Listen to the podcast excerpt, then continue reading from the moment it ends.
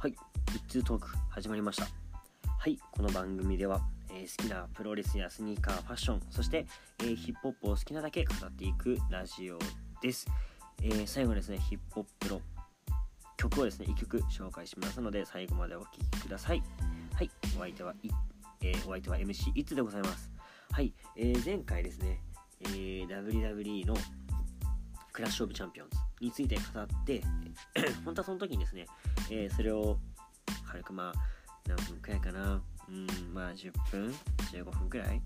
まあ正直ちょっとねこれはね飛ばし飛ばしで 見たし途中 G1 クライマックスも見てたりとかなんだかんだりねえー いろいろやっていた中で見てたんですよ。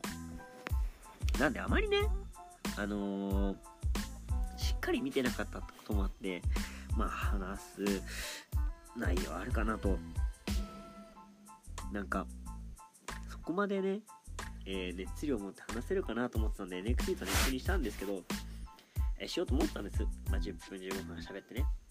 そしたらもうね26分くらい喋っちゃって、えー30分弱喋っちゃったんで今回は一旦切ってですね、えまさかの前後半ということで 今回ね、えその前回取れなかった分の話をさせていただきたいとと思っております。はい。まあその前回喋れなかったのが、えー10月4日にありました NXT テイクオーバー31です。はい。まあこれをまず見ようと思った経緯はね、まあ、メインイベントもそうだし櫛田がねペーパービューで活躍するということもあって今回ねまあ語りたいなと思った次第です。まあ試合もねこっちの方はね結構しっかり、えー見たのでこっちはね結構本腰入れて語りたいななんてね、えー思っています。はいじゃあそれでは早速いきましょうか。はい。まずは、えー第1試合。ダミアン・プリースト VS ジョニー・ガルガンの NFC 北米王座戦ですね、えーこのチャンピオンダミー・プリーストは、えー前回王座決定戦でラダーマッチで勝ったんですよね。結構身長の足長の選手でいろんな蹴りをね、えー織り交ぜながら、えー高さを使ったチョークスラムを、えーサイズに落とす技ですね。を決め、えが得意技のね選手で、まあ、ジョニー・ガルガノはもう NXT のもうスーパースターですよね。はい、まあ、日本のねプロレスファンであれば、まあ、もうおなじみといったような感じではあるんですけども、まあ、正直ダミアン・プリストそのね先ほども言ったんですけど各種の蹴りと独特なその、えーチョークスラムの入り。なんかこれね知ってるなと。まあ ROH の時か知ってるんですけどなんかねある選手と被るなと。ルチャザウルスっていうレスラーがいるんですよ。AEW とかでも活躍してるね。と被るなと思って。え同じ人なんちゃうってくらい似てるんですよ。蹴りの感じとか。まあどんな蹴りかというとまあ足が長いんですけどあまりこう股が柔らかくないというかこうちょっと不格好な感じの蹴りなんですよね。だけど蹴りをねこう使いたい感じで、まあ、まあ威力もあるしあの足が長いんで映えるし、えーしっかり当たりはするんですよ。うん。なんか当たりはするし決まるんだけどなんかちょっと不格好だななななんだろうなみたいな違和感あるなみたいな感じがその、えールチャザウルスにも感じられるんですよね。まあそんな感じちょっと似てるなと。でルチャザウルスはマスクマンの同じ人なんじゃないかなと思って。いや違うんですけどね。違うんだけど同じ人なんじゃなんじゃないかと思って何回かね、えー見比べたことがあります。はい。いやだからなんだって感じなんだけども。でもこのねジョニー・ガルガの戦も、まあ、各種ね、えー不格好な蹴りを織り交ぜながらねなかなかいい試合だったの、まあいい試合だったと、ね、私は思います、うん、結構ダミアン・プリストがね、えー耐えるシーンなんかもいっぱいあったしなんだろうなあの今回会場の雰囲気的にもなんか、えーレスラーの方なのかな、うん、練習生みたいな感じなのかな？の人が周りにいて奥に、えーテレビモニターがあるって感じなんですけどその雰囲気も相まってそのダミアン・プリーストのなんかね、えーロックスター感みたいのがちょっとより生えたなと。でまあ先ほどからねダミアン・プリーストの蹴りについていろいろ言ってるわけなんですけどダミアン・プリーストの得意技があのー、なんだっけあのキッカーコーチのあのシンバルをハイキックする感じ。ああいうようななんか一回転して蹴るみたいなのをねやったりするんです。だから結構ねロックンロールキャラみたいな感じなんですよ。なんかそのなんか空気感がすごいいいなと思いながらえお互いね技を出して耐えてみたいな感じがすごいあってこうだんだんね空気が温まってくって感じでまあ第一試合にしはえー、でまあ、第一試合らしいというかねそういう盛り上がりを見せた試合でしたね。はい。で結果はですねプリーストが、えー、レコニングというあのサイドに落とすチョークスラムを決めて、えー、王座を防衛しましたと。はい。えー、続きまして第2試合ですね。櫛田 VS ベルベティンドリーム。いやとうとう櫛田が、えー、まあ、NXT のねテイクオーバーの場面で、えー、試合をすると。いやー熱い展開だね。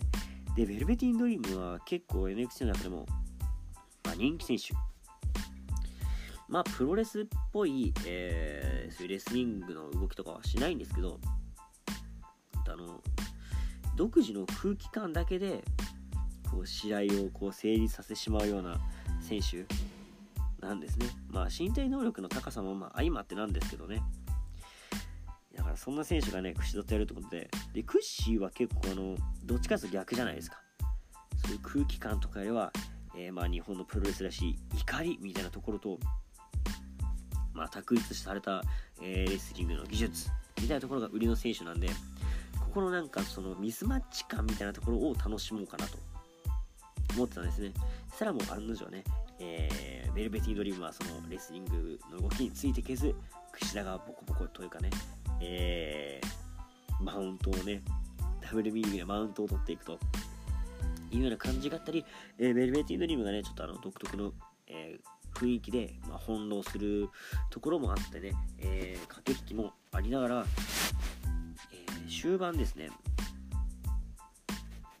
えっ、ー、と、ベルベティドリームの、なんだっけな、ベルベティドライバーみたいな、なんかな、あの、ファイヤーマンズキャリーで抱えて、えー、側転をするような感じで落とす技を決めて、えー、得技のエルボードロップを決めるんですけど、終始腕を攻められていたわけで、厳しく厳しくね。その腕で放ったエルボーが、えー、自分にもダメージが大きくてフォールに行けないと。まあ結構腕攻められてましたからね。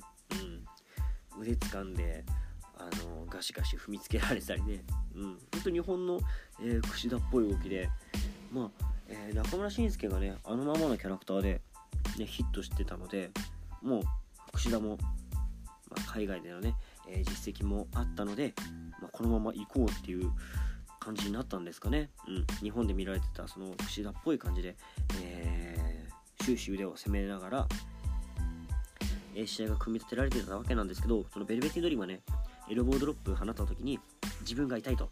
で、えー、フォールに行けず、まあそのまま試合がね、進んでいき、最後にその、櫛田が、えー、ホバーボードロック、まあ、アームロックの状態で入るんですけど、ベルベティンドリームは力でね、もう耐えて、抱えて、もう一発、ベルベティンドリーム、えー、ベルベティンドライバーを放つんですね。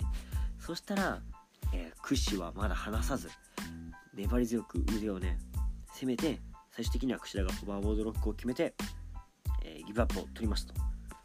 はいいうような感じでしたね。まあ結構面白かった。で、えー、日本のプロレスを見てる方であれば櫛田 is back っていう感じがしてね。熱いっすね。熱かった。はい。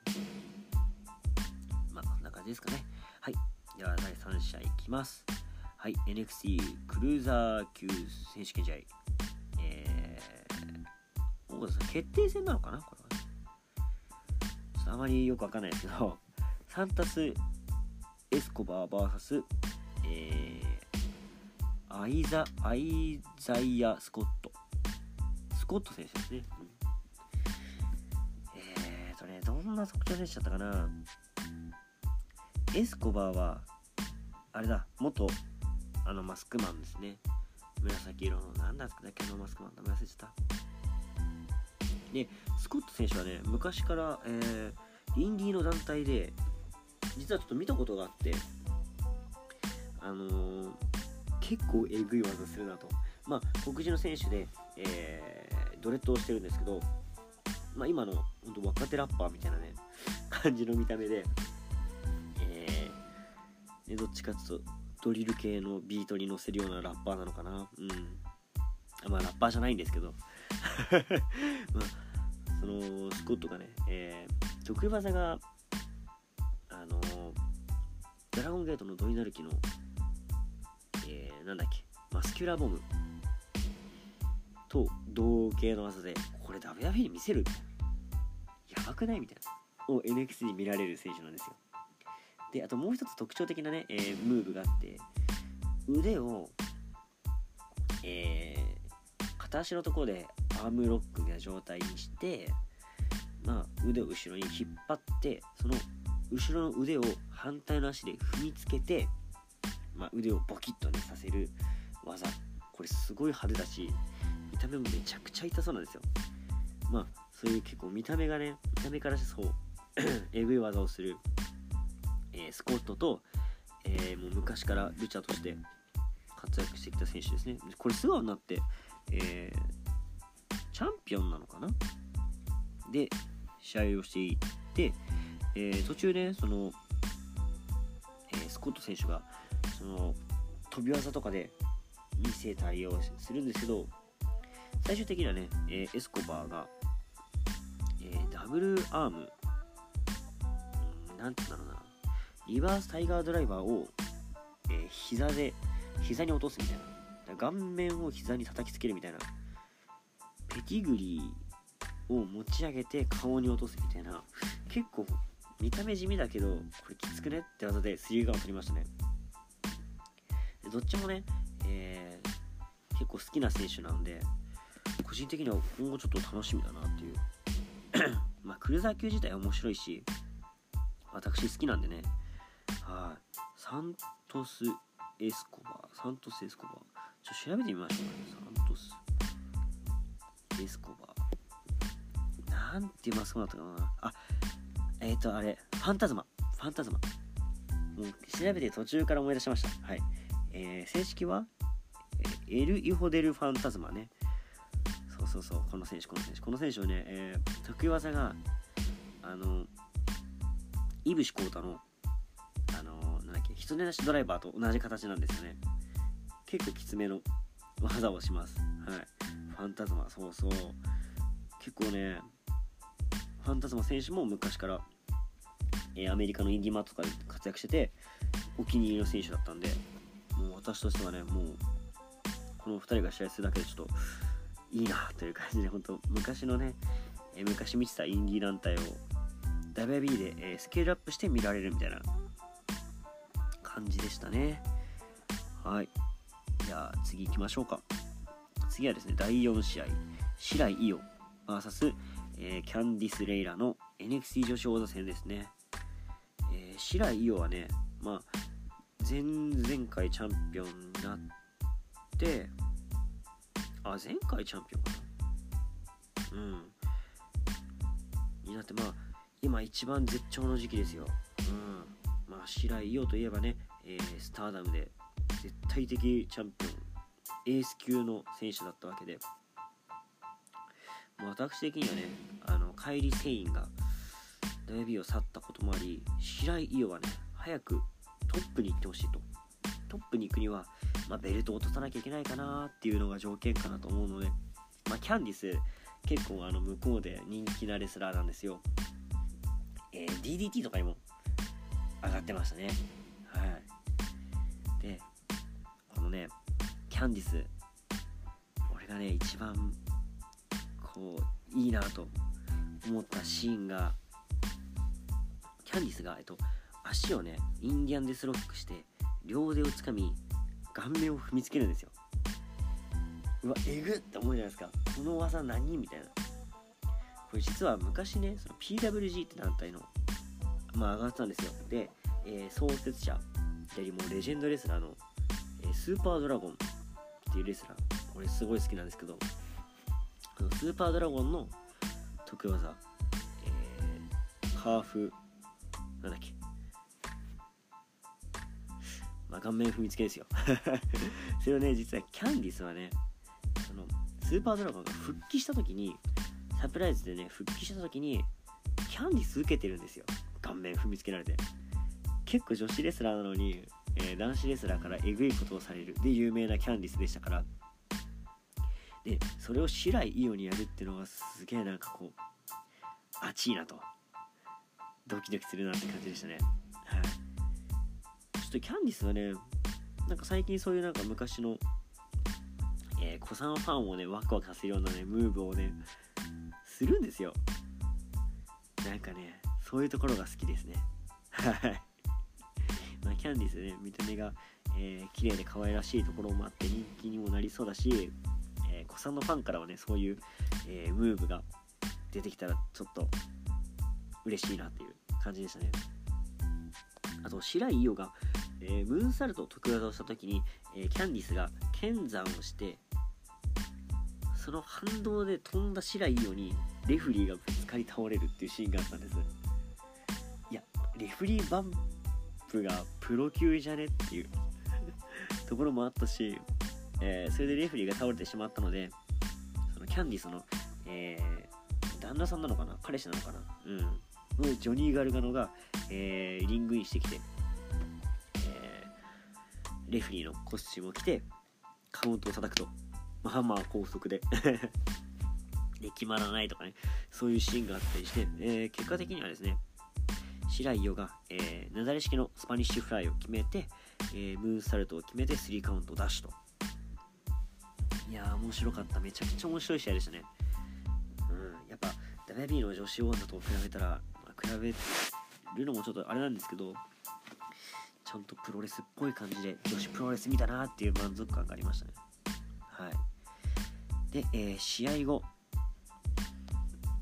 会場のモニターを見てみると、えー、トニー・ストームが映し出されて、えー、NXT に、まあ、NXT のベルトに挑戦させろっていう表明なのかなをしましたと。はい。してその後ですね、えー、突如、えー、バイクのなんかプロモみたいのが流れ出すんです。で誰だ誰だと。その、えー、ヘルメットを脱いで会場入りするシーンが流れて会場に来たのはエンバームーン、まあ、1年前くらいから、えー、欠場していると。で、えー、WB の本体の方でも試合してたんですけど NXT での復帰をするという、まあ、サプライズ発表ですね。が、まあ、ありましたと。はい。いやーこれからもね NXT の女子講座戦ちょっと面白くなりそうだなっていう。エンバームーン結構、えー、好きだったんですよね。トップロープから相手の首に、えー、飛びついてスターナーするっていう。あの技がすごい好きでね。えどうなってんのっていう。ちょっとひねりを加えた相手のね首に飛びつくんですよ。すごいですよね。身体能力も化け物みたいな選手なんで。えー、白井よとねどう絡み合うかちょっと楽しみです。はい。そして、えー、第5試合 NXT 王座戦チャンピオンフィンベーラー VS カイル・オライリー。いやフィンベーラーはもう言わずもがな好きな選手なんですけど、えー、カイル・オライリーめちゃくちゃ好きです。はい。カイル・オライリーもね、まあ、先ほど言いましたけど PWG で、えー、チャンピオン、えー、ベルトかけてやったのかな。えっと、あれはね俺のお気に入りの試合はあのあれだ。あのザック・セイバージュニアとの試合とか好きかな。うん。まあえっ、ー、と新日本プロレスではレッドラゴンとしてね上がって、えー、ベスト・オブ・スーパージュニアでは決勝でね串田とやった試合がまあ有名ですけど PWG で結構ねまあ数々の伝説的なムーブだったり試合を残してるんですでこの試合ねフィンベーラーと何て言うんだろうな MMA でもないしそのアマチュア的なレスリングでもないんですよ。とプロレスっぽいレスリングを、えー中心として試合が組まれるとで先ほど言ったねそういう、カイロ・ライリーらしいムーブをね存分に見せるんです。フィンベーラーはフィンベーラーで、え LA 道場とかでね鍛えられたその道場テクニックですよ。いわゆる、うん、道場ムーブがあったりしてね、えーこれがねすごい。めちゃくちゃ絡み合いましたね。で、えー途中ねフィンベーラーがボディに前蹴りをしてカイロ・ライリーがね動きが止まるシーンがあったりとか。っ、とカイロ・ライリーがねあの足を抱えて、えーバックドロップするね昔の得意技を披露したりフィンベーラーがね、えーコブラツイストだったり、えーあとはね何やってたかな腕とか腹部をねカイロ・ライリーめちゃくちゃ攻めるんですよ。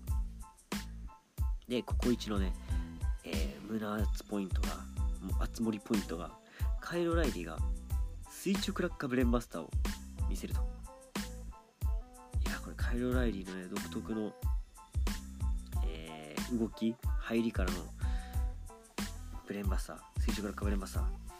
これ超好きなんですよ。でこの垂直落下ブレンバスターをした後フォールを返されてそのままアームロックアームバーかに行くと。もうこれも昔のねお得意のムーブだったんですよ。高校一番の。これが NXT で見られんのと。タイトルマッチで見られんのと。相手フィン・ベイラーだよと。やばいなと。めちゃくちゃ面白いじゃんと。もうここまでの、えー、とレスリングの展開から、えーそういう一個一個のピックアップ場面含めてもう最高に盛り上がったんですけど、えー最終的にはですね、えーカウンター気味というか、えー、とその場でのフットスタンプを決めて最終的にはトップロープからクーデララを決めて3カウント。でこれね、えーその試合中ねそのフィンベーラーの打撃だったり、まあ、投げ技で、えーカイロー・ライが口から血出すんですよ。でフィンベーラーもフットスタンプしたら最後ねえがっつり入っての入った衝撃で、えーカイロ・ライの足が上がってそれが顔面に入るとフィンベーラも試合後口からダラダラし流してましたね。はい。まあその壮絶な一戦を終えて、えーフィンベーラーが王座防衛と。で試合後ベイラーがオライリーのね健闘をたたえて2人で握手するんですけどもうこれがね今年のアメプロのまあベストバウト候補になるんじゃないかなというくらい、えー私は好きだったし面白い試合でしたね。うん。まあ、えーハイライト版とかだったら多分調べれば、えーこの2人の試合出てくると思うので本当はねフルで見てほしいんですけどあの WB ネットワークとかね入ったりしてね、え見てほしいんですけど探せばねもう今の時代、え何かしらの方法で試合見れると思うのでぜひぜひ見てほしいこの試合。めちゃくちゃ面白かったです、えー日本のプロレスファンもうなるような一戦なのでね。これは本当におすすめします。はい。で最後にですねアダム・コールがえー、なんかぐったり倒れてリッジ・ホランドが抱えてくると。リッジ・ホはホランドかもわかんないですけど。ちょっと因縁があるんですかね。これから因縁が生まれるんですかね。それがエンディングだったわけなんですけどてかアダム・コール出てないんだよ今回。NXT のビッグスターのトップスターのアダム・コール。いやーマジかと。NXT の層厚くねと。すごいですね今の NXT ね。で、えー昔 WB のね本体が、えー ROH の、まあ、同窓会状態だと。全盛期の ROH の同窓会だなーなんてね話したんですけど、まあ、その ROH メンバーが、えー PWG に上がって、まあ、結構活躍もしてたんです。でその後活躍してきて本当 NXT でのなんだろうな全盛期 PW あ PWG での全盛期を迎えた選手たちっていうのが今 NXT にいっぱいいるんですね。なんで、まあ、次の、えーなんだろうなそういう準備はもうできていると。当時面白かった、えー、ROH、PWG のエキスがしっかり今 NXT に残ってて流れがねしっかり追いつ追いついてるというか、えー、できているなっていうところをね実感しましたし、えー、今後ね NXT 絶対面白くなるじゃんと。もう期待しかないですね。もう本当まだあの NXT とかチェックしてない人は WB では最悪見なくてもいいんですけど NXT だけは見てほしいですね。はい。それくらい NXT おすすめです。はい。そんな感じで、えー、NXT のテイクオーバーはこの辺で以上になります。はい。で最後にですねちょっとヒップホップ紹介をしたいと思います。はい。えー、今回ねちょっと悩んだんだけどえっ、ー、と今回せっかく WB の話してたからちょっと海外の人を紹介しようかなと思って、えー、69 AK69 じゃなくて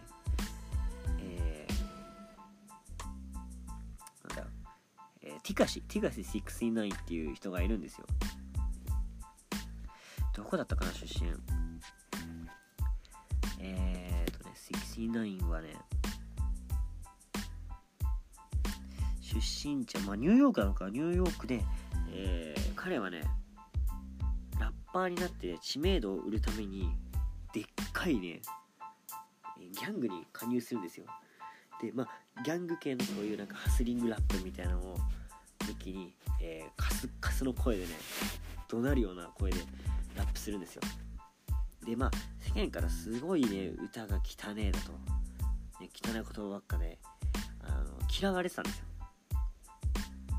でまあ彼はね、えー、ギャングに入ったこともあり、えー、警察に捕まりですね。52歳まで捕まってるみたいな。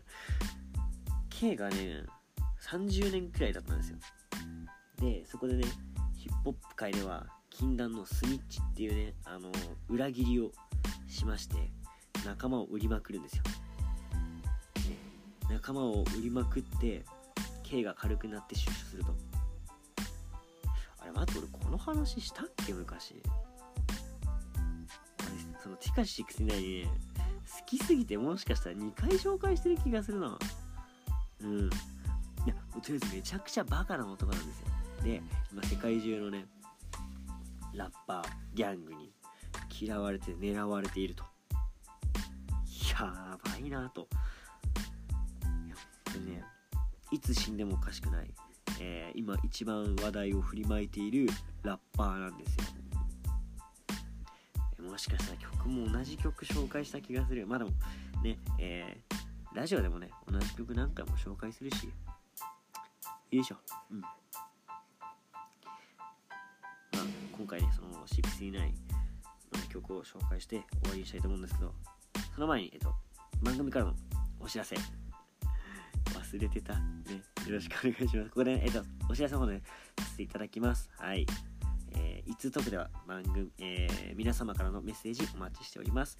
えー、番組ツイッター、スターラジオ555です。フォローよろしくお願いします。えー、感想をつぶやくときは、えー、ハッシュタグ SSR55 をつけてください。